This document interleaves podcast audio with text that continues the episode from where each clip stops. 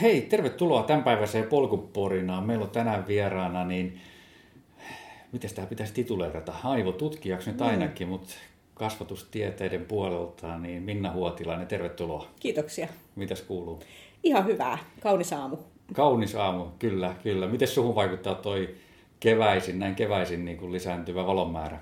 Kyllä se vaikuttaa tosi positiivisesti. Et siis Suomihan on älyttömän haasteellinen paikka niin kuin elää. Et kun mm. katsoo näitä leveysasteita, niin et kuinka paljon täällä asuu ihmisiä, niin ei itse asiassa asu hirveästi. Että aika iso osa ihmisistä, ketkä asuu näin pohjoisessa, niin on suomalaisia. Niin, se on totta. Että tota, me ollaan niin oikeastaan eksperttejä sietämään tätä huonoa valaistusta. Eli talvella oli jo pimeätä ja sitten kesällä on tavallaan vähän niin kuin liian valosaa. Kyllä. Ainakin ne, ketkä on tänne vuosien saatossa jääneet. Niin, niin. ja sitten voi kysyä, että osataanko me, koska mehän ollaan siis, suomalaisethan on siis huonoja nukkujia. Mm. Eli tota, niin, niin, ehkä sillä on jotain tekemistä tuon valon kanssa. Mutta aina keväällä sitten niin kaikki herää, kun Kyllä. se valo alkaa tulla. Kyllä. Ja se näkyy mun mielestä niin kuin ihan ihmisten ilmeistä ja kyllä, kadulla tuolla. Että... Kyllä, joo. Jos katsoo, miten suomalaiset pukeutuu toukokuussa, mm. niin tota, sitä värien määrää, sitä ei näe talvella. Ei, mm. ei. Niin se, se on kyllä on. mustaa ja harmaata silloin. Joo. Kyllä, kyllä. Mitäs sä oot siis aivotutkija? Mitäs, mitäs, mitä ne aivot oikein on? Niin, silloin kun mä oon aloittanut aivotutkimuksessa, se on ollut siis vuonna 90, että tästä on jo niin kuin hetki aikaa, niin aivoja ajateltiin vähän niin kuin semmoisena, että se on niin kuin yksi tämmöinen elin, jota niin kuin itsenäisenä tutkitaan. Ja sinne tulee niin kuin silmistä ja korvista sitten niin kuin tietoa ja sitten ne aivot sitä prosessoi ja sitten ne lähettää niin kuin lihaksille liikekäskyjä. Hmm. Tämä oli vähän tämmöinen mustalaatikko-malli aivoista, mitä siihen aikaan ajateltiin, mutta nyt tänä päivänä ajatellaan kyllä aika eri tavalla. Et ajatellaan ensinnäkin, että aivot on osa meidän kehoa, eli se mitä meidän keho tekee, niin se vaikuttaa aivoihin kuten tietysti myös se, mitä aivot tekee, niin vaikuttaa kehoon, mutta se, mitä niin kuin kehosta tulee näitä viestejä, niin niitä on ruvettu paljon enemmän nykyään tutkimaan. Ja sitten ajatellaan, että myöskin sitä niin kehollisuutta, eli sitä, että meidän ajattelussa on semmoisia ominaisuuksia, jotka johtuu meidän kehosta. Siis ihan siitä, että meillä on kaksi kättä ja kaksi jalkaa ja me kävellään pystyasennossa ja niin edelleen. Ja se on tosi mielenkiintoinen tutkimusalue kyllä, että se on niin kuin uutta tässä aivotutkimuksessa. Ja sitten myös toinen, mikä on muuttunut, niin on se, että ajatellaan, että aivot ikään kuin pyörittää koko ajan sitä omaa ohjelmaansa. Että ne ei siellä niin kuin odottele mitään ärsykkeitä, vaan niillä on koko ajan kaikenlaisia juttuja meneillään. Ja sitten ne ärsykkeet tulee ikään kuin siihen virtaan sitten mukaan. Okei. Minkälaisia, niin kuin puhuit siitä, että, että keho lähettää viestejä aivoille, minkä tyyppisiä ne voi esimerkiksi olla?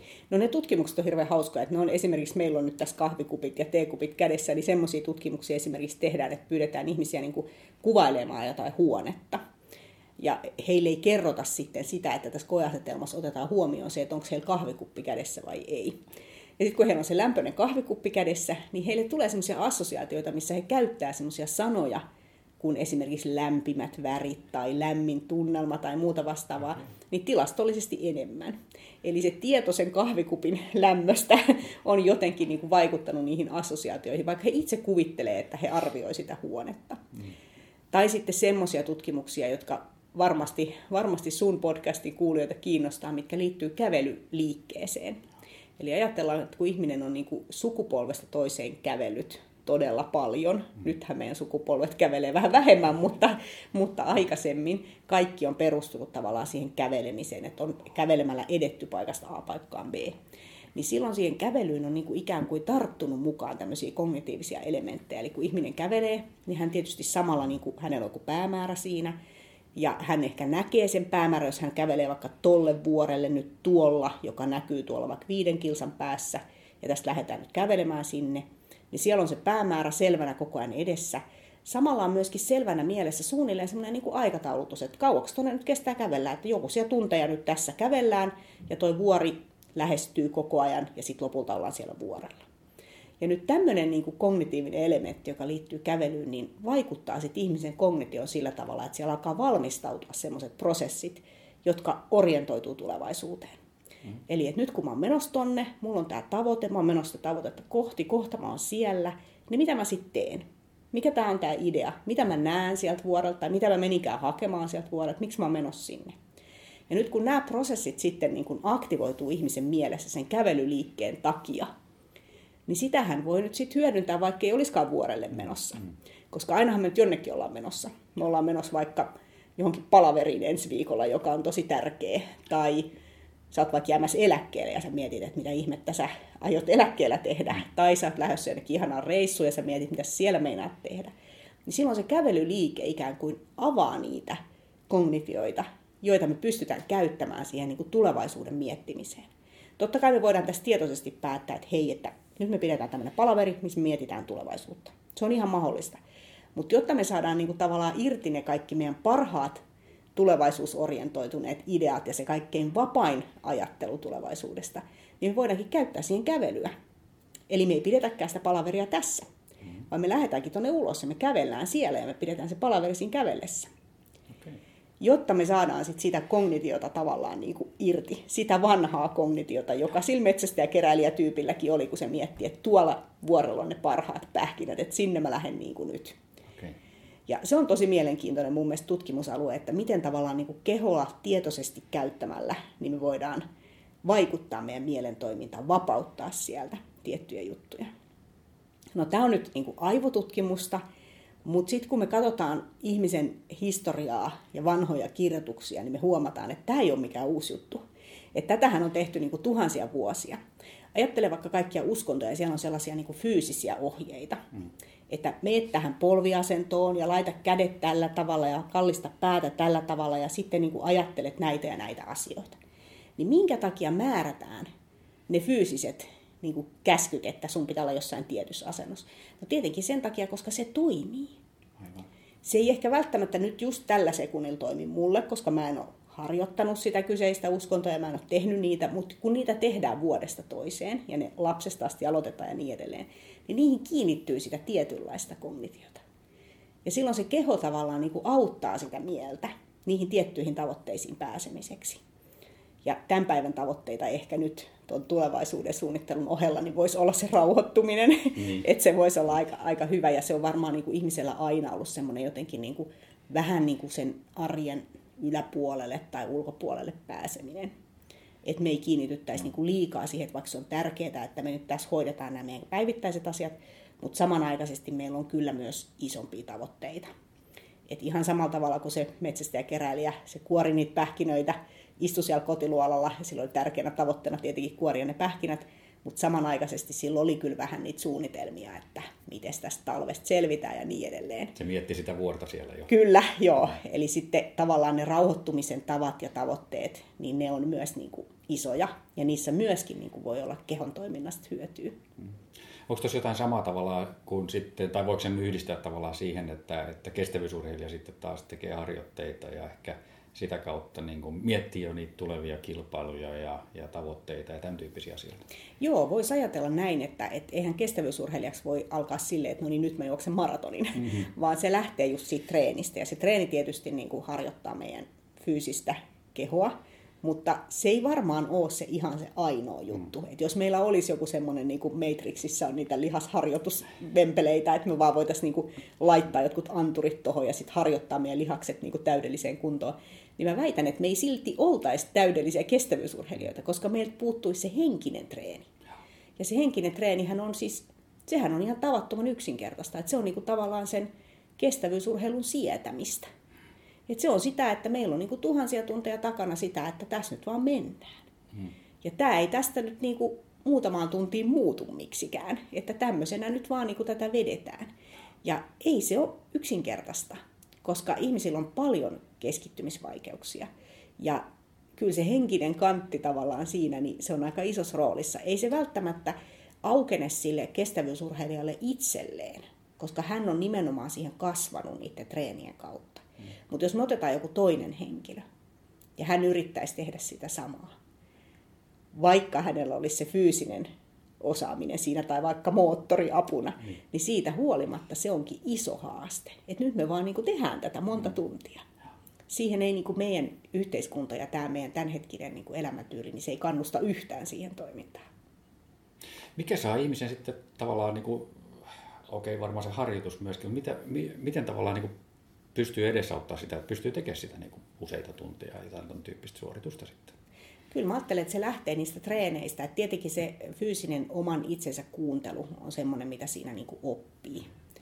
Että että kerrotaan tarinoita tuolta koulumaailmasta, jossa liikunnanopettaja saa aikaan pitkän effortin jälkeen sen, että oppilas liikkuu sen verran, että hänelle tulee hiki ja hän hengästyy, niin oppilas säikähtää tätä ihan hirveästi. Että hän sanoo, että mua sattuu kurkkuun ja mikä mulla on ja mun kainalot on märät ja tää on niinku kauheeta.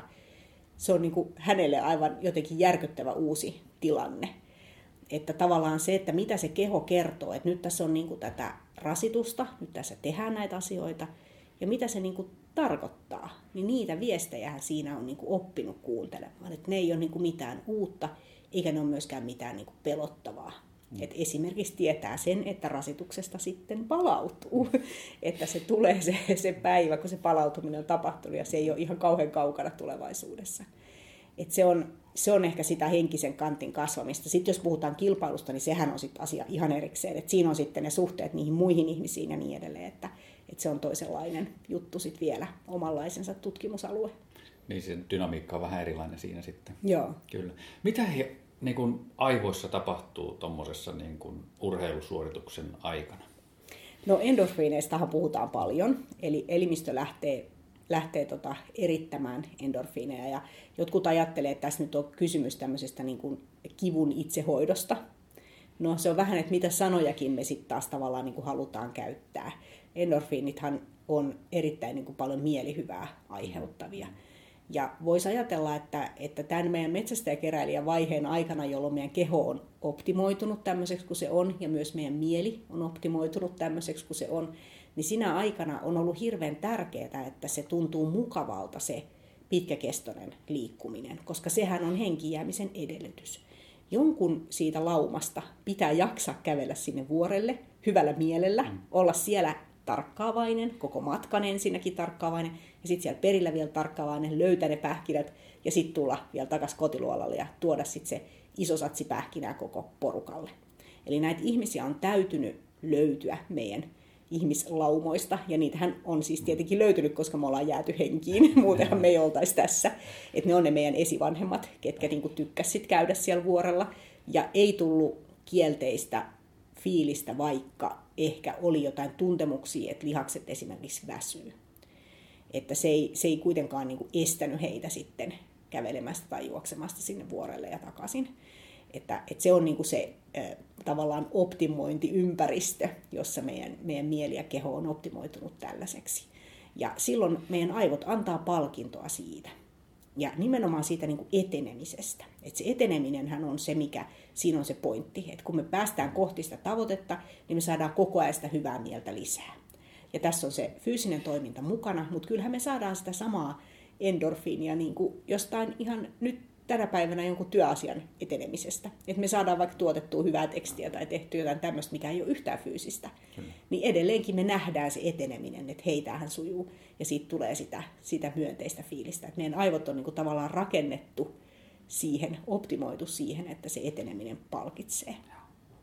Ja se voi olla aika hidastakin se eteneminen sillä tavalla, että, että moni semmoinen niin kuin hidaskin asia on tosi palkitsevaa. Ja varsinkin tänä päivänä kun me eletään näin hektisessä ympäristössä, niin itse asiassa ne hitaat asiat on tosi palkitsevia. Siis just sellaiset kuin joku marjastus tai, tai mökillä, kun tiskaa käsin astioita, niin se onkin yllättävästi niin kuin mukavaa, vaikka kotona ehdottomasti haluaa, että on tiskikone. Joo, joo. Mm. ei aina tarvitse lähteä sitten sille vuorelle asti, että riittää, niin. että käy siinä puutarhassa kääntymässä. Kyllä, kyllä, kyllä. juuri näin. Mitäs, onko tota, sitten niin kuin, onks, mitä siellä niin kuin tommosia, onko siellä niin kuin jotain tämmöisiä, mm, miten mä sanottaisin, tota, onko sitä niin kuin, pystyykö sitä mittaamaan jollain sitten esimerkiksi, mitä siellä aivoissa tapahtuu tuommoisen suorituksen aikana? Onko sitä, onko sitä kuvannettu jotenkin esimerkiksi? Joo, on sitä mielihyvää on kuvannettu, että ne tutkimuksethan menee sillä tavalla, että sen liikuntasuorituksen jälkeen sitten nopeasti ihmiset laitetaan aivoskannereihin ja katsotaan, mm. että missä tilassa ne aivot siellä on. Ja siellä nähdään just näiden palkkiojärjestelmien aktivoitumista. Tämä on aika semmoista uutta tutkimusta, että mä muistan 90-luvun ää, joskus loppupuolella tuli ensimmäiset tutkimukset musiikin kuuntelemisen niin kuin palkitsevuudesta. Ja silloin ihmeteltiin, että onko tämä mahdollista, että kun oltiin tätä aivojen palkkiojärjestelmää oikeastaan aikaisemmin pystytty aktivoimaan vaan tämmöisillä suoraan niin kuin evoluution näkökulmasta tämmöisillä niin kuin isoilla jutuilla, jotka liittyy niin henkijäämiseen, eli, eli tota, kuoleman pelkoon tai johonkin tämmöiseen uhkatilaan tai sitten seksiin. Että semmoisiin asioihin, jotka niin kuin selvästi liittyy siihen hen, omaan henkijäämiseen tai suvun jatkamiseen. Ja nyt sitten nämä tutkijat pystyikin näyttämään, että musiikki aktivoi tätä samaa palkkiojärjestelmää. Silloin ajateltiin, että oho, että onpas itse asiassa musiikki aika kovaa kamaa, että sillä mm. pystytään niin kuin tämmöisiä, tämmöisiä niin kuin näin primitiivisiä järjestelmiä aktivoimaan. Ja nyt on tosiaan sit pystytty näyttämään myös, että moni muu mielihyvä, myöskin liikunnan aikaa saama mielihyvä, niin aktivoi näitä samoja alueita. Eli kyllä se on se sama palkkiojärjestelmä siellä aivoissa, joka toimii kaikesta siitä, mistä ihmiselle tulee niin kuin oikeasti tosi hyvä mieli. Mm ja, ja myöskin tosiaan liikunnan seurauksena. Ja sehän on semmoinen järjestelmä, joka on yhteydessä siihen hetkelliseen mielihyvään, mutta sitten se on yhteydessä myös tämmöisiin niin kuin säätelyjärjestelmiin, esimerkiksi unen säätelyyn. Eli voisi ajatella, että me tarvitaan vähän sitä palkkiojärjestelmän aktiivisuutta päivällä, jotta me saadaan sitten hyvät unet yöllä että se ikään kuin varmistaa sen, että tilanne on nyt niin kuin tosi hyvä, mm. että ei ole mitään syytä esimerkiksi vaikkapa yöllä heräillä ja tarkistaa, että onko kaikki kunnossa, vaan voi nukkua ihan rauhassa, että kaikki on, kaikki on hyvin. Ja siihen juuri liittyy nyt sitten tämä fyysinen toiminta, eli sehän vaikuttaa suoraan unen laatuun.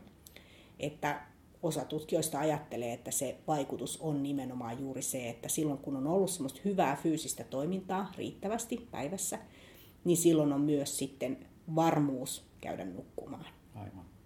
Et jos päivä on mennyt jotenkin pieleen, jos se meidän metsästäjäkeräilijä onkin joutunut olemaan vaikka koko päivän siellä luolalla, ehkä on jotain uhkaavaa tai jotain, tai sitten ehkä on joku vamma, ettei pystykään lähtemään, niin silloin elimistö on vähän niin kuin hälytystilassa.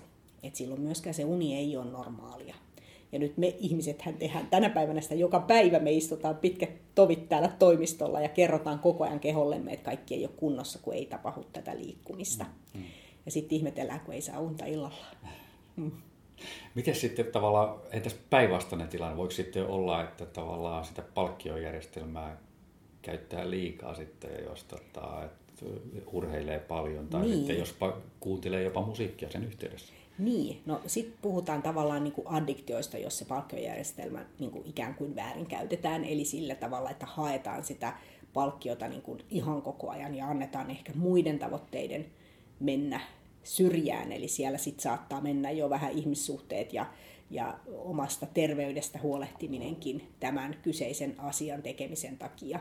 Että addiktoivat aineethan on tyypillisiä siinä, että ihminen alkaa käyttäytyä sillä tavalla. Mutta kyllä myöskin liikunnasta on esimerkkejä tämmöisestä mm. pakonomaisesta liikkumisesta. Eli ihminen ei pysty niin kuin, lopettamaan sitä liikkumista ja usein siinä saattaa olla syömishäiriöihin viittaavia piirteitä siitä mukana siinä tilanteessa. Eli se liikkuminen saattaa palvella sit sitä, sitä syömisen vähentämistä ja energian kulutusta. Ja niissä kyllä nähdään tämmöisiä addiktoivia piirteitä. Ja oikeastaan niin kuin kaikki semmoinen, joka pystyy tuottamaan ihmiselle mielihyvää, niin pystyy myös addiktoimaan. Mm että se on aika, aika niin kuin kurja puoli sitten siinä. Mutta että se on sitten aika ekstreme meininkiä, että se tarkoittaa sitten kyllä sitä, että, että siinä ihminen niin kuin laittaa syrjään muita, muita tärkeitä asioita, ei esimerkiksi huolehdi itsestään. Ja sehän ei tietenkään ole enää sitten myöskään terveellistä, ei, ei kehon kannalta, mutta ei myöskään sitten mielen kannalta. Hmm. Onko jotain niin kuin mistä semmoista voi niin kuin identifioida semmoisia tilanteita sitten? Pystyykö semmoista No kyllä, etukäteen? mun mielestä ne läheiset ihmissuhteet on se, joka sen paljastaa. Että jos joku ihminen on huolissaan siitä, että toisen liikkuminen on pakonomaista, niin kyllä silloin pitäisi hälytyskellojen soida. Kyllä. Hei vielä tuosta tavallaan siitä aivojen niin kun, puhut, että sitä on tosiaan kuvannettu ja tämmöistä. Onko siellä jotain muita niin kun, neurologisia vaikutuksia sitten aivoilla, aivoihin niin Joo. liikunnalla? No siis liikkuminenhan on tavallaan niin kuin ihmisen perustila. Eli meidän koko elimistö on niin kuin rakennettu sen mukaan, että me liikutaan. Ja esimerkiksi osa välittäjäainetuotannosta perustuu lihasten toimintaan, näiden isojen luurankolihasten, niin kuin esimerkiksi isoreisilihaksen toimintaan. Eli siellä on käynnissä prosesseja, joita tarvitaan välittäjäaineiden valmistamiseen. Ja nyt jos meillä onkin tämmöinen deprivaatiotila, eli että ihminen ei liikukaan, mm silloinhan nämä prosessit ei tietenkään toimi yhtä tehokkaasti. Lihakset yrittää edelleen osallistua siihen prosessiin, mutta se ei ole ihan samalla tavalla mahdollista, koska niitä lihaksia ei käytetä. Ääritilanteessa esimerkiksi ihminen, joka joutuu laitoshoitoon ja hän makaa siellä sängyssä, niin silloinhan ne lihakset ei oikeastaan ole käytössä juuri ollenkaan. Ja silloin nähdään tämmöistä, tämmöistä niin kuin myöskin mielen toiminnan muuttumista. Eli silloin tavallaan äh, ollaan heilautettu ihminen pois siitä normaalitilasta. Ja voisi ajatella, että pienessä mittakaavassa me tehdään sitä juuri tällä toimistotyöllä. Mm. Eli täällähän me nyt sitten istuskellaan ja, ja pidetään niitä lihaksia levossa ja kaikki ergonomistit on miettinyt jokaisen tuolin, ettei vaan mitään lihasta pitäisi käyttää, kun siinä istuu, että olisi mahdollisimman lepotilassa, että, että silloin me niin kuin ikään kuin koko ajan maksimaalisesti vähennetään sitä lihasten käyttöä, kun se lihasten käyttö kuitenkin on se ikään kuin normaalitila, mm. mihin tämä kokonaisuus on optimoitu, niin se on mun mielestä vähän niin kuin riski. Että meidän pitäisi ajatella toisin päin, ei niin, että liikunta olisi jotain, joka tekee hyvää aivoille, vaan niin päin, että liikkumattomuus on jotain, joka on vaarallista aivoille. Kyllä. Niin ei se, mitä sä saat lisää, vaan se, mikä, mikä tavallaan on niin, pois Niin, että, että tämä, mitä me pidetään nyt normaalina, että ihmiset istuu kahdeksan tuntia päivässä, niin meidän pitäisi pystyä näkemään se niin kuin vaarallisena, riskikäyttäytymisenä jota niin kuin pitäisi varoa. Kahdeksan tuntia istuminen, ei, siinä ei ole mitään normaalia. Niin, joo, mutta sitä pidetään normaalina. Ja itse asiassa kun me ajatellaan, että miten ihmiset järjestää esimerkiksi jotain tilaisuuksia, mehän aina aloitetaan siitä, että no niin, että istutaanpa nyt alas mm. ja ruvetaan tätä asiaa miettimään tai tekemään. Tai kun me järjestetään vaikka joku koulutustilaisuus, niin me oikein mietitään, että meillä on mahdollisimman mukavat penkit kaikille osallistujille, että ne voi siellä jaksaa sitten sen pari tuntia istua niin kuin paikallaan kuuntelemassa tätä asiaa. Tämä on, tämä on jotenkin niin kuin pielessä, että meidän pitäisi jotain sille asialle osata tehdä. Onneksi tota, siis tämä, nämä tutkimustulokset tästä liikkumisen terveellisyydestä ja sen yhteydestä oppimiseen, niin ne on otettu niin kuin tosissaan tuolla ala-asteella. Mm. Et jos on mahdollisuus vierailla ala-asteella, niin huomaa, että siellä ei istuta. Okay. Siellä on kaiken maailman pomppupalloja ja matikatunnit pidetään ulkona ja muuta vastaavaa. Että siellä niin kuin on mietitty tätä asiaa, että miten se järjestetään toisella tavalla se arki, että siinä on niin kuin vähemmän sitä paikallaan oloa. Mutta että miten me aikuiset sitten? Mm. Täällähän mekin nyt tässä istutaan, että ei tätä oikein niin kuin jotenkin osaa järjestää tätä toimintaa muulla tavalla. Että meillä on vielä tässä oppimista. Käytätkö paljon sitten, sitten tota, esimerkiksi sun omissa palaverissa niin kuin jotain tämmöistä, että tietysti riippuu paljon kuin on väkeä, mutta, mutta tota, että kävelet esimerkiksi tai, tai Joo, mun, mun tota, entinen esimieheni, hän harrasti aina kävelypalavereita, eli aina kun meillä oli hänen kanssaan palaveri, niin me oltiin aina ulkona, ja se oli aivan mahtavaa. Täällä vähemmän, meillä on seisomapöytä ja se on niin kuin hyvässä käytössä, että se on semmoinen asia, mitä tehdään. Ja sitten mä yritän aina jotenkin mun opiskelijoita nostattaa seisomaan, jos mä joudun niitä pitämään niin kuin siellä, siellä penkeissä pitkän aikaa. Sitten mä oon tehnyt semmoisen yhden kreisin kokeilunkin. Mä pidin spinning-luentoja. Eli tarkoittaa siis sitä, että mä ajoin kuntopyörällä, spinningpyörällä luennoidessani ja opiskelijat myös istuivat pyörien päällä ja polkivat siinä luentoa kuunnellessaan. Ja se oli hauskaa. Se oli tosi hauskaa. Se oli yksi kokeilu ja varmasti haluan niin kuin, jatkaa tätä kokeilua jollakin tavalla. Mulle on ehdotettu jo tämmöisiä tota, metsäluentoja, missä tota, olisi joku tämmöinen mikrofonikaiutin systeemi, että opiskelijat voisivat kävellä metsässä ja me käveltä siellä porukkana ja, ja tota, niin, voitaisiin luennoida siellä. No, miten siellä slideja näytetään, en tiedä, pitää ratkaista jollain tavalla. Ja, ja tota, sama oli vähän tässä spinning-luennossakin, että miten nyt tehdään muistiinpanoja ja niin edelleen, että siinä on paljon tämmöisiä käytännöllisiä juttuja. Mm. Mutta mun mielestä näitä askelia meidän on pakko ottaa, että ei me jä, voida jäädä niin kuin näihin luentosaleihin istumaan. Että se ei, mm. niin kuin, se ei niin kuin toimi. Että jotain, jotain pitää myös meidän aikuisten tehdä ja miettiä, että miten tämä tapahtuu. Ja kehittää tavallaan sellaisia tapoja, jotka on sitten niin kuin mukavampia ja parempia kuin ne, mitkä meillä on nyt. Mm. Ehkä ne luennot voi olla osa semmoisia, jotka on ulkona esimerkiksi kävellen ja sitten osa perinteisesti taas, että pystyy kalvot ja muistinpanot näyttämään. Ja Joo, ja siis mä haaveilen semmoisesta, mä ajattelin, että tässä on niin kolme askelta, että ensimmäinen askel on se, että koulussa ei saa liikkua, työpaikalla istutaan vaan niissä tuoleissa ja niin edelleen, ja se on niin se matalin taso. Sitten seuraava taso on se, että me tuodaan niin tietoisesti liikettä. Eli meillä on vaikka taukojumppa tai meillä on jotain semmoista, että me autetaan ihmisiä liikkeelle. Mutta sitten se paras taso on mun mielestä se, että se itse tekeminen on sitä liikkumista vaativaa. Eli jos me esimerkiksi opetetaan oppilaalle, että mikä on kuusi ja mikä on mänty, niin se tapahtuu sillä tavalla, että me mennään katsomaan, mikä on kuusi ja mikä on mänty, eikä suinkaan, että me avataan kirjasta se sivu, jossa on sen kuusen ja männyn kuva. Mutta nyt kun me ollaan täällä yliopistolla, niin meillä on aika paljon teoreettista opetusta. Mm. Ja se ei olekaan ihan niin helppo päästä tänne kolmannelle tasolle, että mitä sitten se fyysinen, konkreettinen tekeminen on, jota me voitaisiin laittaa meidän opiskelijat tekemään, jotta ne oppii esimerkiksi vaikkapa teoreettisia muistimalleja tai aivoalueiden nimiä. Mm. että se ei olekaan enää ihan niin yksinkertaista saavuttaa sitä kolmostasoa, mutta sitten meidän pitää päästä sen kakkostasolle ainakin. Eli siihen, että siihen arkeen kuuluu sitä liikkumista ja että, että oppiminen ja liikkuminen ihmisen päässä niin kuin yhdistyy luonnollisesti. Että hän aina ajattelee oppimisen yhteydessä liikkumista. Mm. Eli sillä tavalla, että kun mennään oppimaan, mitä laitan päälle? No tietenkin lenkkarit jalkaan. Eikä niin päin, että kun mennään oppimaan, niin minkälainen tuoli siellä on. Niin. Hmm. Mites tota, vielä liittyen tuohon aivoissa tapahtuviin vaikutuksiin, niin puhuttiin tuosta kuvantamisesta ja siitä. Mä luin myöskin, että, että tämmöinen säännöllinen meditaatio niin lisäisi aivojen harmaata massaa.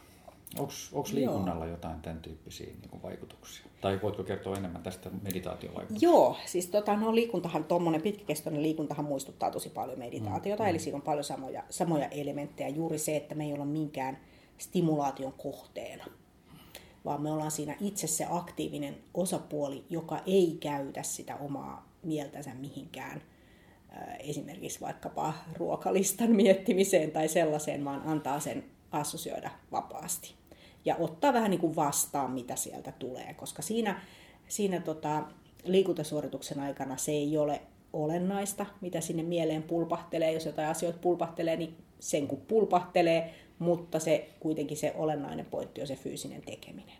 Ja meditaatiossa on tavallaan vähän sama asia. Että vastaan otetaan niitä ajatuksia, mitä sieltä pulpahtelee, hyväksytään, että mieleen pulpahtelee erilaisia asioita, ei voi mitään, sellainen on ihmisen mieli, mutta toisaalta sitten annetaan myös niiden mennä ja jäädään ikään kuin tekemään sitä. Siinä ei ole sitä fyysistä tekemistä, siinä on oikeastaan sitä fyysisen tekemisen puutetta ikään kuin, mutta muuten nämä muistuttaa niin kuin hyvin paljon toisiaan. Mindfulnessia on tosiaan tutkittu ainakin ja muutakin meditaatiota on tutkittu. Ja tota, siellä nähdään tosiaan tätä aivoalueiden, aivokuoren paksuuntumista tietyillä aivoalueilla, otsalohkon alueella. Ja se ilmeisesti juuri johtuu siitä, että aivot oppii säätelemään niitä ajatuksia. Oppii ottamaan vastaan niitä ajatuksia, huomaamaan, että on niitä ajatuksia. Eli tavallaan se on vähän niin kuin semmoista itsensä johtamista. Että ei anna sen satunnaisen juuri jollain tietyllä hetkellä tulevan ajatuksen viedä sitä elämää eteenpäin, vaan itse ottaa ikään kuin sen vastuun, että mihin suuntaan mä nyt meen, mitä asioita mä nyt otan tässä niin kuin huomioon ja mihin mä niin kuin tartun. Ja mun mielestä se on ihan älyttömän tärkeä taito tänä päivänä, koska siis paitsi, että meidän mieleen pulpahtelee kaikki asioita, niin meidän ympäristö on aivan täynnä semmoisia elementtejä, jotka yrittää varastaa meidän tarkkaavaisuuden. Maailman suurimmat firmat tekee sitä työkseen. Hmm. Niiden valuuttaa on se meidän tarkkaavaisuuden nappaaminen. Ja jos me opitaan sitä meidän omaa tarkkaavaisuutta säätelemään, johtamaan sitä, että kuka tämä nyt päättää, että esimerkiksi missä järjestyksessä mä teen mun työtehtävät, Onko se se plim-ääni, joka kuuluu, kun uusi sähköposti tulee, joka päättää, että no niin, ja nyt Minna hyppäsikin tommoseen hommaa mm. tekemään. Niin jos me ei sitä pystytä vastustamaan, niin sehän on ihan kamalaa. Silloin meidän tarkkaavaisuus hyppii koko ajan asiasta toiseen. Me ollaan ihan kuin jotain sähköjäniksiä. Ja, ja lopulta sitten, kun me työpäivän jälkeen katsotaan sitä päivää, me tajutaan, että mä oon panostanut aivan hirveästi. Mä oon tehnyt tosi kovaa töitä ja mä oon niin todella antanut itsestäni paljon – mutta mä en ole päässyt edes oikeastaan näyttämään, mitä mä osaan. Koska mä en ole päässyt syventymään, mä en ole päässyt niin kuin näyttämään sitä parasta luovuutta ja osaamista ja ideointia ja, ja sitä, mikä tietopohjakaan mulla on. Sekään ei ole tullut esille, vaan ainoastaan tämä asiasta toiseen hyppivä mm. reagoiminen. Ja, ja sen takia tämän tyyppinen niin kuin pitkäkestoinen tekeminen, mitä on kestourheilussa, meditaatiossa, monessa semmoisessa asiassa, jossa syvennytään todella pitkälle johonkin asiaan ja käytetään siihen jonkin verran myös aikaa, että se ei ole mitään lyhytkestoista tekemistä, niin sillä on juuri näitä ominaisuuksia. Et mä uskon, että se semmoinen tietynlainen mielenhallinta, jota tarvitaan siinä pitkäkestoisessa liikuntasuorituksessa, niin se kasvaa hitaasti. se kasvaa niiden, niiden treenikertojen myötä.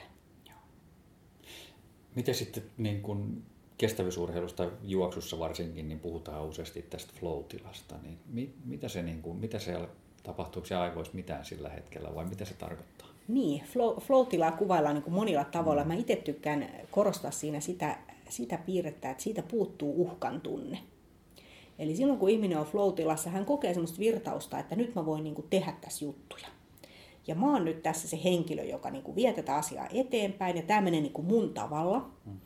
Ja mun tapa on niin kuin hyvä tapa. Se on semmoinen, mikä saa tässä nyt niin kuin kelvata. Että jos mä teen omilla tavoilla tätä juttua, niin ei ole semmoista uhkaelementtiä, että joku tulisi nyt niin kuin arvostelemaan tai estämään tai, tai jotenkin jälkikäteen mollaamaan, että miksi sä nyt tolleet on teit tai miksi sä ajattelit tuossa tilanteessa tolleen, vaan mulla on semmoinen vapaus tehdä, että, että mä en koe semmoista uhkaa. Ja miten sen uhkan nyt sitten niin kuin saa pois, mm. niin varmasti sitä uhkaa, uhkasta kauemmas juokseminen on yksi tapa. Eli siis juuri se, että, että tavallaan ottaa etäisyyttä niihin asioihin. Ottaa etäisyyttä henkisesti, ää, ajassa etäisyyttä, sitten hetki kun on kulunut siitä tilanteesta, joka ehkä oli uhkaava tai oli oli vähän, toi uhka kuulostaa niin kauhean semmoiselta isolta sanalta. Ne voi olla aika pieniäkin asioita. Ne voi olla just semmoisia, että, että joku ei tykkää jostain sun tavasta tai, tai susta tuntuu, että, että sä yrität tehdä jotain asiaa tietyllä tavalla ja sitten joku toinen on sitä mieltä, että ei toi olekaan hyvä tapa ja näin. Että ne on semmoisia vähän niin kuin ristiriitatilanteita, mitä elämästä tulee vastaan. Tietysti ne voi olla myös isoja uhkia. Ne voi olla vaikka ytet päällä töissä tai, tai joku sairauteen liittyvä tai joku semmoinen, joka on oikeasti koko ajan mielessä, että mitä tässä nyt käy ja sen etäisyyden ottaminen niin niistä asioista, niin se on todella tärkeää. Meidän on pakko jotenkin oppia sitä ja osata sitä, jotta me saadaan sitten taas ne meidän voimavarat käyttöön. Koska ne meidän henkiset voimavarat on käytössä vaan silloin, kun me ei olla reagoimassa uhkaan. Miten sen etäisyyden voi ottaa? No kyllä mä ajattelen, että semmoinen, että antaa aikaa itsellensä. Hmm. Että antaa niiden ajatusten tulla ja mennä ja jotenkin saa niin kuin etäisyyttä siihen toimintaan.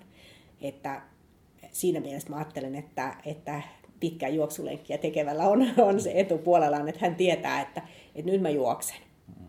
Että nyt tässä kun mä juoksen, niin mulle ei tule niitä puheluita, eikä muut kysytä niitä kysymyksiä, eikä mua vaadita tekemään asioita A, B ja C ja niin edelleen, vaan mä nyt juoksen tässä.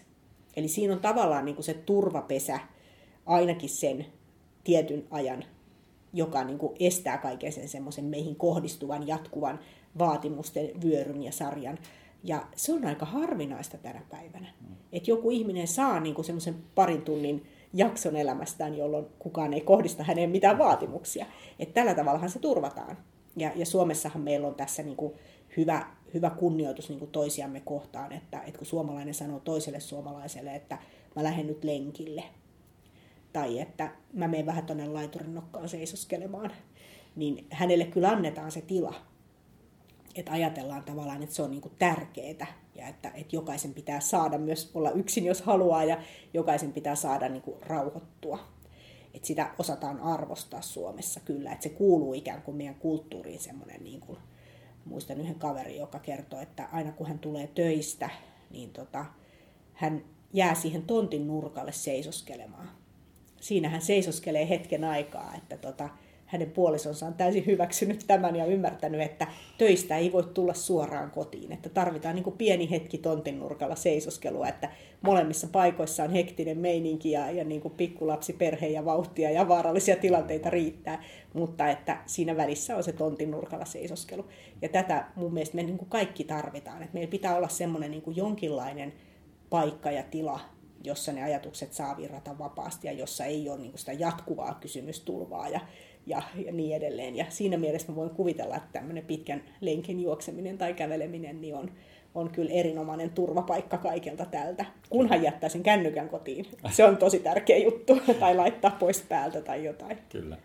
Eli tavallaan pitää myöskin olla niin kuin sen verran itsekäs, että pystyy ottaa sen ajan itselleen ja, ja seisoa siinä tontin kulmalla ilman suurta oman tunnon tuskaa siitä, mitä, mitä muuta ajattelee asiasta. Niin, kyllä. Mä, mä en ehkä ajattele sitä niinkään itsekyytenä, vaan mä ajattelen sitä niin semmoisena fiksuna elämäntapa valintana, että, että ne ihmiset, ketkä, keneen se vaikuttaa, niin niillä kaikilla pitää olla se oma tontin nurkalla seisoskelu, että, että järjestetään se jokaiselle, jotta jokainen voi niin kuin, tavallaan olla sitten parhaimmillaan niille muille. Mm.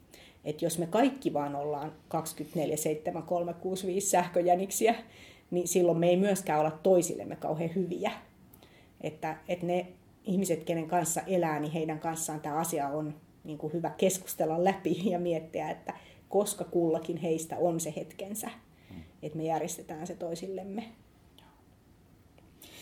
Hei, joo. Mennään, mennään sitten tuota noin, niin tuosta liikunnasta liipataan niin tuonne oppimisen puolelle. Sä puhuit sitä just jo aikaisemmin, että, että tavallaan se edesauttaa huomattavasti myöskin oppimista, niin, niin tuommoinen liikunta tai, tai muu tämmöinen, esimerkiksi musiikin kuuntelu ja muu, niin kerro siitä jotain. Joo, oppiminenhan on niin kuin aivojen perusduunia. Niin, sehän on kaikille positiivinen asia. Joo, aivot, aivot tykkää oppimisesta. Että voisi ajatella, että aivotkin on vähän niin kuin lihakset, että niitä pitää käyttää. Ja ne ei voi hyvin silloin, jos niitä ei käytetä, vaan mm. niitä pitää kyllä käyttää. Ja joskus ajatellaan, että stressi, että se on tämmöinen kauhean niin kuin kielteinen sana. Mutta mä itse ajattelen, että stressi on niin kauan myönteinen juttu. Sehän on aivojen käyttämistä. Et silloin se vaan sitten kääntyy kielteiseksi, jos se palautuminen ei onnistu. Mutta jos se palautuminen onnistuu, niin aika kovatkin stressipiikit, semmoiset, että ihminen ihan tosissaan joutuu miettimään, että mitä vitsiä mä teen tämän tilanteen kanssa ja miten me niin tämä nyt hoidetaan ja, ja panostamaan tosi paljon, niin se on ihan myönteinen juttu, jos siitä pääsee palautumaan. Ja nyt oppiminen on tietysti sitten niin kuin vielä astetta enemmän, koska siinä meidän pitää mennä muuttamaan aivoja. Eli joka kerta kun me opitaan jotain, niin aivot muuttuu. Siellä on olemassa se osaaminen ja ne tietoverkostot, joita me käytetään arjessamme. Siellä on sitä tietoa, me tunnistetaan ihmisiä tai me osataan käyttää vaikka jotain laitetta ja niin edelleen. Mutta sitten kun me opitaan jotain uutta, niin niitä samoja tietoverkkoja pitää mennä muuttelemaan. Ja se on vähän niin kuin riskaabeli juttu, koska mm-hmm. silloinhan me saatetaan vaikuttaa myös niihin vanhoihin tietoihin ja muistoihin. Ja sen takia se tapahtuu yöllä. Eli se on tämä muistin konsolidaatioprosessi. Ja sitä johtaa hippokampus, aivojen tämmöinen muistin vähän niin kuin orkesterijohtaja, joka järjestelee, että miten nämä muistot tänne nyt siirretään tänne, tänne verkostoihin ja miten niitä sitten sieltä löydetään ja niin edelleen. Ja tota, tämä, hippokampus on hyvin suuressa yhteydessä liikkumiseen. Eli äh, esimerkiksi Jyväskylän yliopistossa on tutkimusryhmä, jota vetää Mirjam Nokia, jossa tutkitaan liikkumisen ja hippokampuksen välistä yhteyttä. Ja he on havainnut siellä, että liikkumisen seurauksena hippokampus uusiutuu, eli sinne syntyy uusia hermosoluja. Ne uudet hermosolut alkaa tehdä yhteyksiä niiden muiden hermosolujen kanssa, ja tällä tavalla muistikapasiteetti kasvaa. Eli liikunta ikään kuin, niin kuin kasvattaa muistia. Ja taas jälleen kerran mä tykkäisin kääntää tämän toisinpäin, että mä sanoisin ennemminkin niin päin, että liikkumattomuus niin tota, vähentää muistia, oikeastaan niin pilaa ihmisen muistia, koska silloin se normaali hippokampuksen uusiutuminen ei pysty tapahtumaan. Ja, ja silloin ikään kuin jäädään paitsi sitä kapasiteettia, joka mun mielestä meidän muistilla pitäisi olla. Eli se just semmoinen voisi puhua niin kuin nuorekkaista aivoista, että siellä on vielä sitä, sitä muistikapasiteettia paljon jäljellä ja halutaan vielä tallentaa paljon uutta tietoa aivoihin ja se, sinne verkostoon kyllä sitä tietoa mahtuu, että se ihmisen aivot ei niin kuin täyty, että sitä ei tarvitse pelätä, mutta että siinä tarvitaan juuri tämä reipas orkesterin johtaja, joka, joka niin kuin järjestelee ne tiedot sinne perille. Ja se on musta tosi mielenkiintoista, koska silloin kun oon aloittanut aivotutkimuksen parissa, niin silloinhan – oppikirjoissa luki, että uusia hermosoluja ei enää aikuisena synny ja piste. Ja nyt, nyt sitten tota, näissä tutkimuksissa tosiaan aivot muutenkin niin kuin näyttäytyy paljon muovautuvaisempana, mutta tämä on oikein niin kuin tosi innostavaa, että tulee jopa uusia soluja, se kapasiteetti voi kasvaa. Ja tästä on tehty myös ihmiskokeita, ihmisiltä nyt ei voi sitten ihan sieltä hippokampuksesta laskea, että montako uutta hermosolua on syntynyt. Valitettavasti meillä ei ole ihan semmoisia menetelmiä vielä käytössä. Mutta tota, sen verran pystyy kyllä näkemään, että mikä se hippokampuksen koko on. Mm. Ja on tehty sellaisia tutkimuksia, joissa ihmisiä, jotka ei harrasta liikuntaa, niin heidän hippokampuksensa koko on mitattu ja sitten katsottu, että miten se kehittyy ajan myötä ja nähdään, että se koko ajan pienenee. Eli ne ihmiset, jotka ei harrasta liikuntaa, niin, niin aikuisiässä noin pari prosenttia vuodessa menetetään siitä hippokampuksen koosta. Ja se on myös suoraan yhteydessä sitten muistitestien tulokseen. Eli kun tehdään muistitestiä, niin kun ihminen ikääntyy, niin jos hän ei ole liikuntaa harrastava henkilö, niin muistitestin tulos keskimäärin pienenee. Mutta sitten kun on näitä interventiotutkimuksia, joissa liikuntaa harrastamattomia henkilöitä onkin laitettu liikkumaan, niin nähdään, että se hippokampus lähteekin kasvamaan. Eli ilmeisesti sinne nyt sitten syntyy niitä uusia hermosoluja ja ne alkaa tehdä uusia yhteyksiä keskenään ja niin edelleen. Ja nämä liikunnat, mitä näissä on käytetty, niin ne on tämmöisiä 40 minuuttia kävelyä, eli hyvin niin kuin maltillisia, kolme kertaa viikossa 40 minuuttia kävelyä. Se on niin pieni määrä liikuntaa, että se ei ole lähelläkään esimerkiksi niin kuin suomalaista liikuntasuositusta. Mm. Mutta tietysti semmoiselle ihmiselle, joka ei ole harrastanut lainkaan liikuntaa, niin onhan se elämänmuutos. Onhan se ihan mieletön onnistuminen. Eli se muuttaa kyllä sen ihmisen elämän muutenkin, mutta myös sitten kasvattaa sitä hippokampusta ja kasvattaa sitä muistikapasiteettia.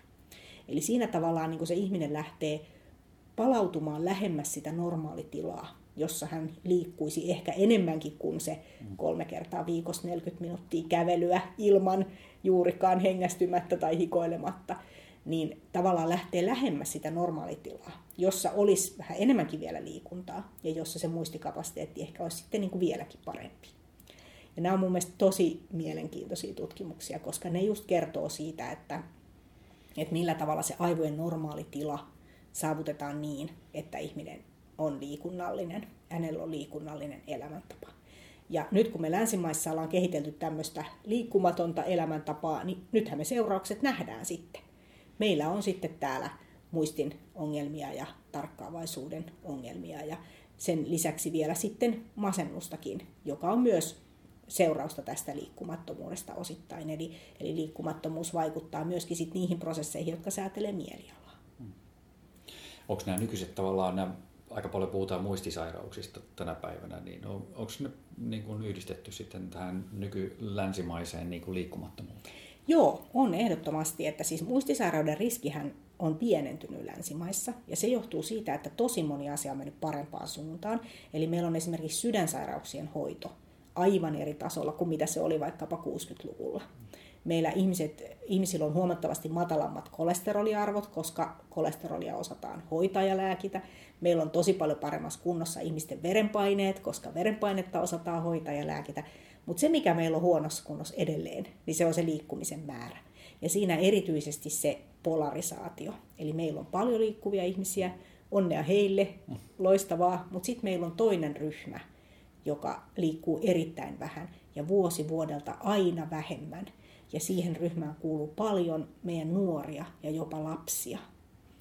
Ja, ja se on aika pelottava juttu. Koska jos ihan lapsesta asti lähdetään siihen täysin liikkumattomaan elämäntapaan, eli sinne päiväkotiinkaan ei mennä kävellen, vaikka sinne on niin kuin puolitoista kilometriä matkaa, niin silloin aletaan rakentaa kyllä niin kuin aikamoista elämäntapaa tosiaan, eli siitä se lähtee sitten liikkeelle, että sitten se tuntuukin jo, että jos se kauppa on siinä kilsan päässä, niin ei sinne voi enää kävellä, koska ei, ei semmoista kävelemistä ole ennenkään tehty.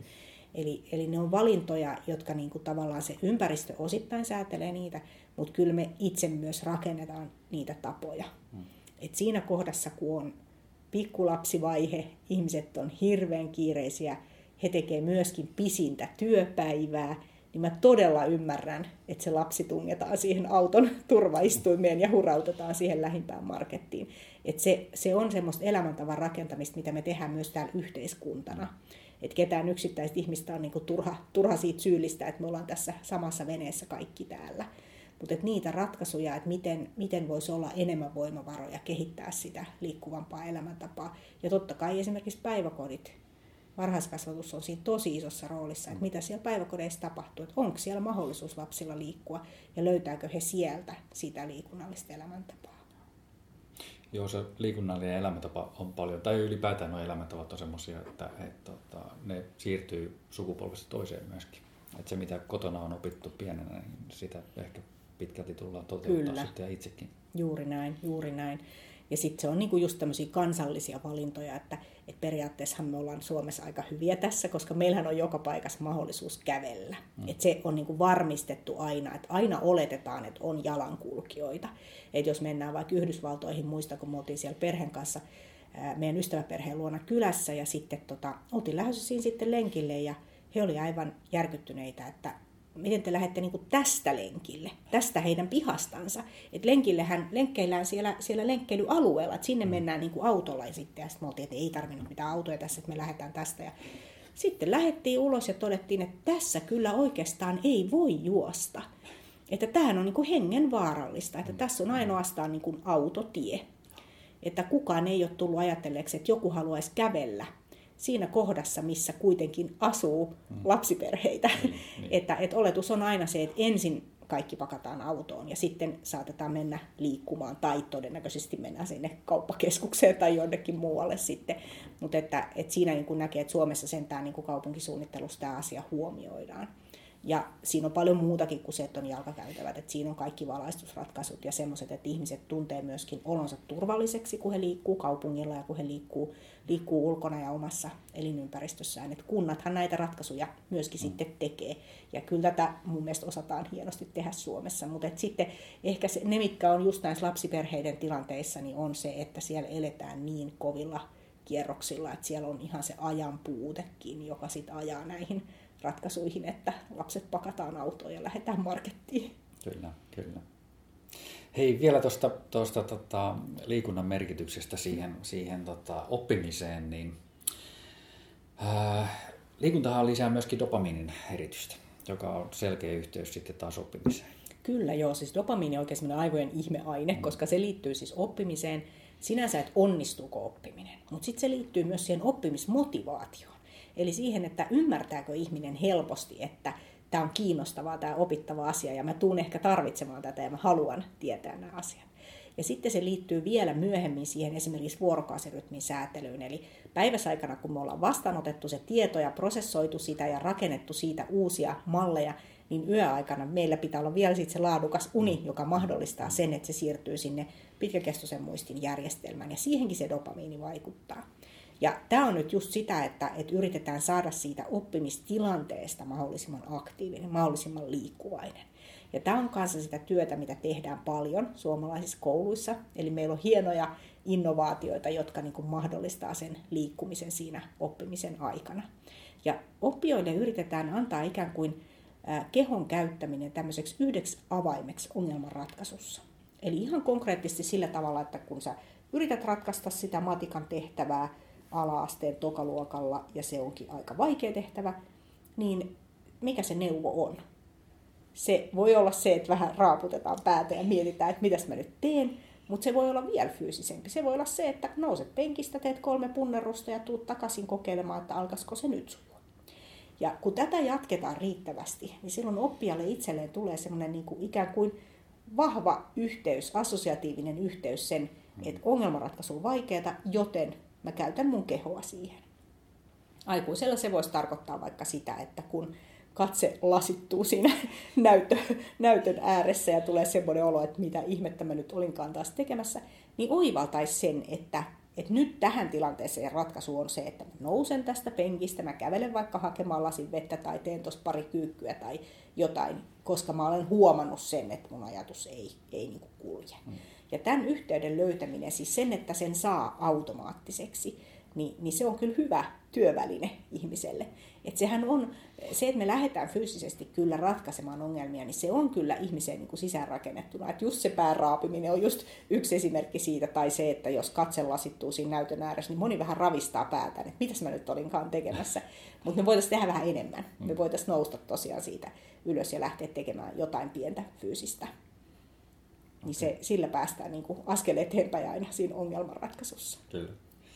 Miten sitten tavallaan nyt, jos miettii niin kuin urheilijoita ja, ja tota, ehkä kestävyysurheilijoita, jotka, jotka tota, saa sitä kautta paljon käytettyä palkitsemisjärjestelmää ja aivot on, on jatkuvassa dopamiinikylvyssä tässä, niin on, on urheilijat niin kuin ihan, ihan nobelisti-aineesta nyt sitten?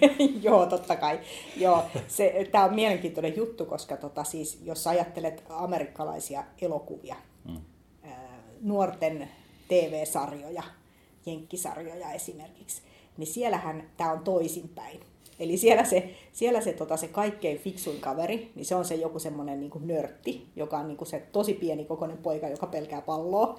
Tai sitten se on se niin kuin valtavan ylipainoinen kaveri, joka on koko elämänsä istunut vaan tietokoneen ääressä. Tällä tavalla kuvataan niin kuin tosi fiksua tyyppiä. Ja sitten miten kuvataan sitten taas erittäin urheilullista tyyppiä, niin se on sitten se jalkapallojoukkueen kapteeni, joka on mm. päässyt sinne yliopistolle pelkästään sen takia, että se on hyvä siinä jalkapallot, se ei ikinä tajunnut siellä luennoin yhtään mitään. Ja kumpikin niin kuin näistä mm. stereotypioistahan ei pidä yhtä todellisuuden kanssa. Eli kun me otetaan sitten niin kuin dataa opiskelijoista, tai sitten kun me otetaan dataa yläkoulun tai alakoulun oppilaista, niin me nähdään, että korrelaatio menee niin, että ne, jotka harrastaa enemmän liikuntaa, niillä on myös tämä akateeminen suoriutuminen parempaa. Ja tämä nyt vähän niin kuin klässää sen meidän, meidän niin kuin stereotypian kanssa, että, että näissä kaikissa hassuissa tarinoissa, missä sit väännetään vitsiä tästä liikkumisesta ja älykkyydestä, niin se väännetään just niin kuin tavallaan väärinpäin se vitsi, kuin mitä se sitten oikeasti todellisuudessa on. Että tämä on semmoinen, minkä mä haluaisin muuttaa, että, että nuoret ihmiset niin kuin oivaltaisivat tämän, että ne käy käsi kädessä juuri nimenomaan näin päin. Onko tota, liittyen vielä tuohon tavallaan siihen liikuntasuoritukseen, on, onko sitä tutkittu mitenkään, että onko niinku eri lajeilla merkitystä, että, että onko se niinku tämmöinen, esimerkiksi tanssi, joka ehkä vaatii koordinaatio tämmöistä tyyppistä niinku versus joku, joku puhdas juoksu, joka se Joo, siinä ollaan niinku aika alussa siinä eri lajien vertailussa, että, että mä uskon, että me tullaan vielä ihan lähivuosina kuulemaan tästä asiasta enemmän tanssi, toi just esimerkki, minkä mainitsit, niin sitä pidetään vähän tämmöisenä niin kuin neurotieteen kuningaslajina, että siihen liittyy siis tietenkin se liikunta, mutta sitten siihen liittyy myös se musiikki, josta me tiedetään sitten taas muuta kautta, että se on aivoille hyvin myönteinen, terveellinen mm. harrastus, joka kehittää huomattavasti niin kuin aivoja ja kognitiota. Ja sitten siihen liittyy vielä muitakin tietysti oppimista tosi paljon ja sitten myös tämmöistä sosiaalisuutta ja muuta. Että voisi ajatella, että siinä on niin kaikki samassa mm. paketissa tässä tanssi, tanssiharrastuksessa. Ja, ja täällä tanssian aivoista hiljattain väiteltiinkin Helsingin yliopistossa ja siellä just näkyy näissä väitöskirjoissakin ja myös muissa tutkimuksissa, että siellä on näitä tämmöisiä laajentumia, tihentymiä siellä tanssian aivoissa. Ja kun tanssia katsoo tanssia, niin silloin jo nähdään, että siellä aktivoituu hyvin paljon semmoisia aivoalueita, jotka muilla ihmisillä ei pysty aktivoitumaan. Että siellä on paljon tapahtunut siellä, siellä tanssian aivoissa niiden treenien aikana. Ja mä itse uskon, että, että tota, eri lajit vaikuttaa hyvinkin eri tavalla. Et osa lajeista on sellaisia, joissa haetaan jotain tiettyä teknistä suoritusta. Ja, ja silloin tarvitaan tosi paljon pikkuaivoja, koska pikkuaivot vastaa tämmöisistä liikesarjoista ja niiden automatisoitumisesta. Sitten on semmoisia lajeja, joissa tehdään tosi paljon päätöksiä, esimerkiksi palloilulajit. Eli koko ajan, joka hetki ollaan miettimässä, että kierräks mä ton henkilön tolta puolelta vai tolta puolelta, mitä mä teen tälle pallolle ja niin edelleen. Ja mä uskon, että ne on taas lajeja, jotka vaikuttaa tämmöiseen niin kuin esitietoiseen päätösprosessoinnin nopeutumiseen. Ja sitten on vielä lajeja, joissa näitä kumpaakaan elementtejä ei ole, kuten esimerkiksi juoksu. Ja se on taas sitten, uskoisin, että sen myönteiset vaikutukset on taas sitten juuri se, että se vapauttaa niitä kognitiivisia resursseja, eli ihminen pääsee just tähän flow ehkä siinä juostessaan, ja antaa ajatusten, osaa niin kuin antaa ajatusten virrata vapaasti ja tulla ja myös mennä. Hmm. Ja se on taas taito, mitä tarvitaan sitten silloin, kun ollaan ideoimassa, suunnittelemassa, ratkomassa ongelmia. Eli, eli mä luulen, että näissä niin kuin erityyppisissä urheilulajeissa on erilaisia elementtejä, joilla on niin kuin oma myönteinen vaikutuksensa. Toivon, että, että tullaan näkemään tällaista tutkimusta ja uskonkin, että, että näitä asioita kyllä tutkitaan tällä hetkellä. Hei, tuommoinen, mikä, mikä mua itseäni kiinnostaa kanssa, niin on tavallaan, oot varmaan törmännyt tässä sun tutkimusten tai vuosien aikana niin tota, erilaisiin myytteihin tästä aivoista tai oppimisesta ja no, tämmöisestä. Niin, niin tota, kerro hei niistä muutama esimerkki.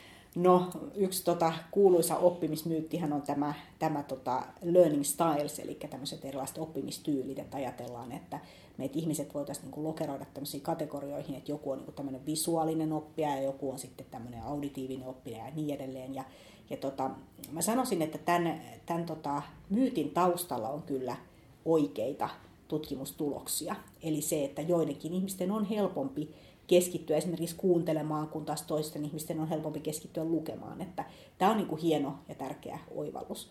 Mutta mikä tekee siitä sitten myytin, niin on se, että siihen ympärille on rakennettu tämmöinen ihmeellinen teollisuus, jossa tuotetaan jokaiselle oppimistyylille ikään kuin optimoitua tämmöistä oppimateriaalia ja hyvin kalliilla myydään sitä sitten amerikkalaisissa kouluissa ja väitetään, että vain tällä oppimateriaalilla tämä oppilas voi oppia ja niin edelleen. Ja itse ajattelisin, että se on vähän niin kuin toisinpäin, että jos joku ihminen on, on hyvin sujuva lukemaan, niin mehän voidaan koulussa haastaa, heittää hänelle haasteita, että hän oppisi myös kuuntelemalla oppimaan, että, että ei kai se niin päin mene, että sitten sitä tyyliä pitäisi aina vaan noudattaa ja ikään kuin eriyttää sitten ne kaikki, kaikki oppijat niin kuin mahdollisimman erilaisiksi. Että, että siinä on yksi tämmöinen myytti, joka hyvin usein pyörii, pyörii näissä, näissä oppimiseen liittyvissä aivotutkimuksissa. No sitten on tietenkin tämä vanha koira ei opi uusia temppuja myytti, joka on, on kyllä todistettu vääräksi hyvin monta kertaa. Eli se aivojen muovautuvuus ja se, että että me voidaan oppia uusia asioita minkä ikäisenä tahansa, niin se on kyllä ihan, ihan todellakin totta. Siihen liittyy se, että se oppiminen muuttaa muotoaan. Eli se oppiminen ei ole samanlaista nuorella ja iäkkäämmällä oppijalla. Nuorelle oppijalle on helpompaa semmoinen mihinkään liittymättömien asioiden oppiminen. Eli jos mä annan sulle nyt vaikka listan kirjaimia ja numeroita satunnaisessa järjestyksessä, sun pitää opetella se lista – niin se, että kuinka hyvin sä pystyt sen oppimaan, niin se riippuu iästä. Eli mitä nuorempana semmoisen listan saa eteensä, kouluikäisenä on tosi hyvä oppimaan tällaisia asioita, mutta sitten taas ikäihmiselle se voi olla, että se on vaikea oppia semmoista merkityksetöntä listaa. Mutta sitten taas, jos annetaankin muunlaista opittavaa, niin esimerkiksi vaikkapa mä annan sulle kirjan vuodesta 1918, joka sisältää valtavan määrän yksityiskohtia kaikenlaisista tilanteista.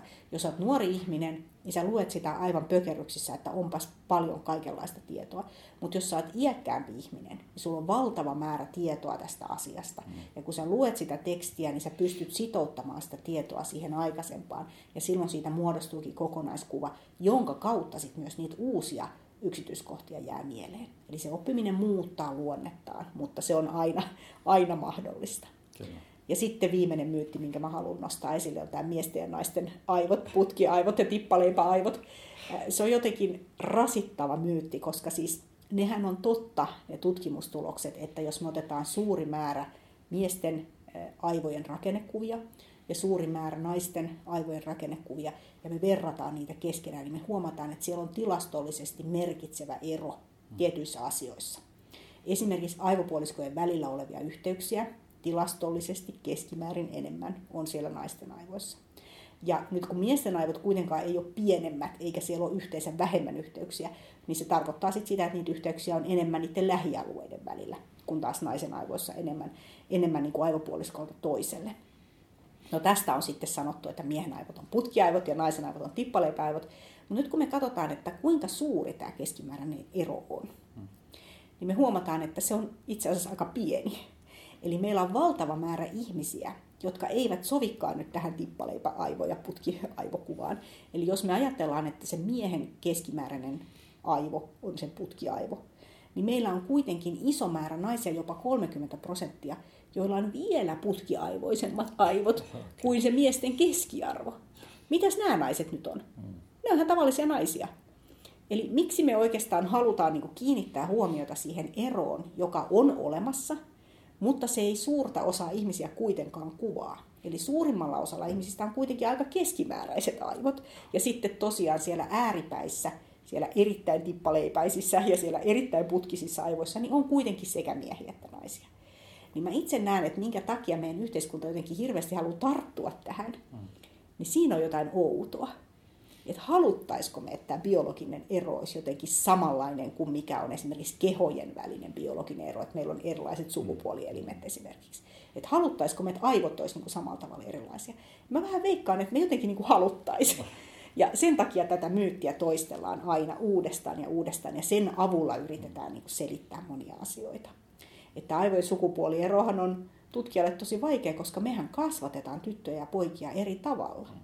Ja me tiedetään, että jos kasvatetaan eri tavalla, niin tulee erilaiset aivot, koska siihenhän ne aivot muovautuu, miten ihmisiä kasvatetaan. Että, että tässä on myyttiä kerrakseen ja tämä, tämä suo ei ole niin kuin vielä kynnetty, että täällä vielä riittää niin kuin tutkittavaa ja pohdittavaa ja, ja tota niin, niin ymmärrettävää, että miten eri ihmisillä on tosiaan hyvin yksilölliset aivot. Ja ne, ne heijastaa tietysti niitä geneettisiä eroja, mutta kyllä ne heijastaa sitten myöskin sitä tekemistä, että mitä ihminen on tehnyt. Aivan.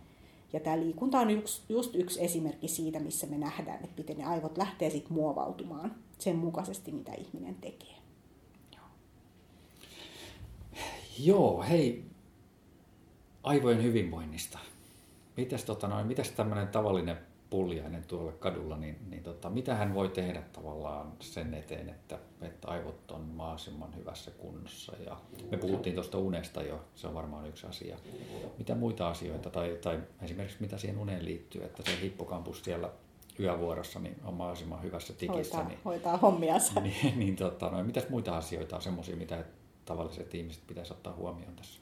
No kyllä mä sanoisin, että se nukkuminen ja liikkuminen ja syöminen, niin se on se kolmikko, joka, joka pitää niin kuin olla kunnossa, jotta meidän aivot pärjäilee. Mm.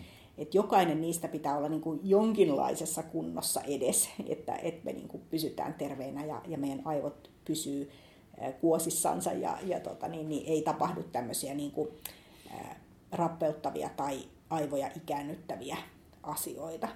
Että syöminen tietenkin, syömistä kannattaa ajatella vähän sillä tavalla, että se on se polttoaine, mitä me meidän keholle tarjotaan, että, että meidän keho tarvitsee aika monenlaisia asioita. Että siitä ruokavaliosta pitää löytyä kyllä niin kuin aika monipuolisesti eri juttuja. Ja paljonhan tiedetään tänä päivänä, että meillä on hirveän hyvät ravintosuositukset. Hmm. Nehän on tietenkin siis joukkoruokailua koskevat ravintosuositukset, eli pyritään löytämään sellaisia äh, ruokia, jotka sopii äh, isoille määrille ihmisiä. Et sitten jokainen voi itse tietenkin tarkentaa sitä miettimällä esimerkiksi oman suoliston toimintaa, että mikä ruoka-aine parhaiten sopii ja niin edelleen, mutta että sanoisin, että en lähtisi niin kuin rajoittamaan mm. ruoka-aineiden käyttöä turhaan, että päinvastoin lähtisi niin kuin laajentamaan sitä, sitä, mitä kaikkea ihminen sitten syökään. Ja sitten tietysti ruokavaliossa pitää muistaa myös se, että pitää syödä tarpeeksi usein, koska aivothan on täysin riippuvaisia siitä verensokerista, että, että jos me syödään liian harvoin isoja annoksia, niin silloin se verensokeri voi lähteä sitten heittelehtimään ja silloin se näkyy kyllä sitä aivojen toiminnassa ja aivoterveydessä myöskin. No sitten se nukkuminen, sehän liittyy tähän liikuntaan tosi läheisesti. Eli, eli vain liikkumalla päiväsaikaan me voidaan saada hyvät yöunet. Et jos meillä on ihminen, joka vaikkapa on laitoshoidossa ja makaa siellä sairaalasängyssä, hänen päivänsä on täysin liikkumaton, niin kyllä hänen yöunensa laatu siitä kärsii. Että ei sille niin kuin mitään voi. Ja, ja tota, muutenkin se päivä on ikään kuin järjestettävä aika semmoiseksi niin kuin hyväksi, jotta ne hyvät työunet voidaan saavuttaa. Et, et kyllä siellä pitää olla, jos siellä on hirveän, hirveän kiireisiä tilanteita ja, ja semmoisia stressaavia hetkiä, niin kyllä siellä pitää olla sit myös niitä palauttavia hetkiä. Ja tietenkin sitten se juuri ennen nukkumaan menoa tapahtuva viimeinen tunti tai pari tuntia, että, että se on sellaista toimintaa, joka sit mahdollistaa sen uneen laskeutumisen. Että se ihan se kaikkein rankin treeni ei olisi siellä just ennen nukkumaan menoa, että se ei ole, ei ole hyvä juttu.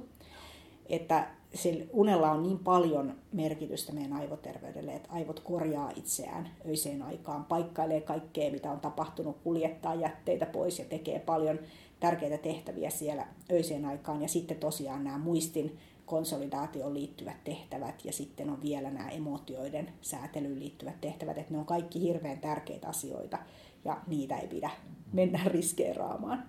Ja sitten se liikkuminen, että, että ihminen elää riittävän aktiivista elämää ja käyttää kehoansa ja käyttää lihaksiansa. Ja sitten vielä voisi ehkä nostaa semmoisen ajatuksen stimulaatiosta, eli siitä, että, että minkälaisessa niin kuin stimulaatioympäristössä me eletään, että kuinka paljon meidän ympärillä – tapahtuu asioita. Että niitä tapahtuisi sopivasti. Että jos on työelämässä oleva ihminen, niin varmasti tapahtuu tarpeeksi, ettei tarvitse pelätä, että stimulaatiota olisi liian vähän. Että on, on hektistä meininkiä ja on uutta opittavaa ja tavataan uusia ihmisiä ja niin edelleen. Silloin pitää ehkä vähän miettiä, että, että tarvitaanko semmoista rauhoittumista, palautumista, hiljaisuutta, sellaista hidasta ehkä vähän tylsääkin tekemistä vastapainoksi sille kaikelle stimulaatiolle.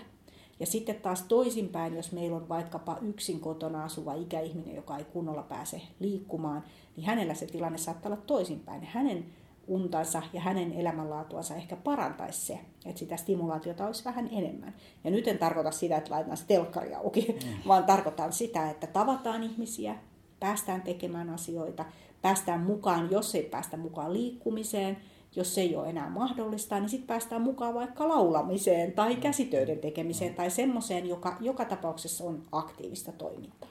Eli silloin sitä stimulaatiota ehkä kannattaisikin niin kuin lisätä.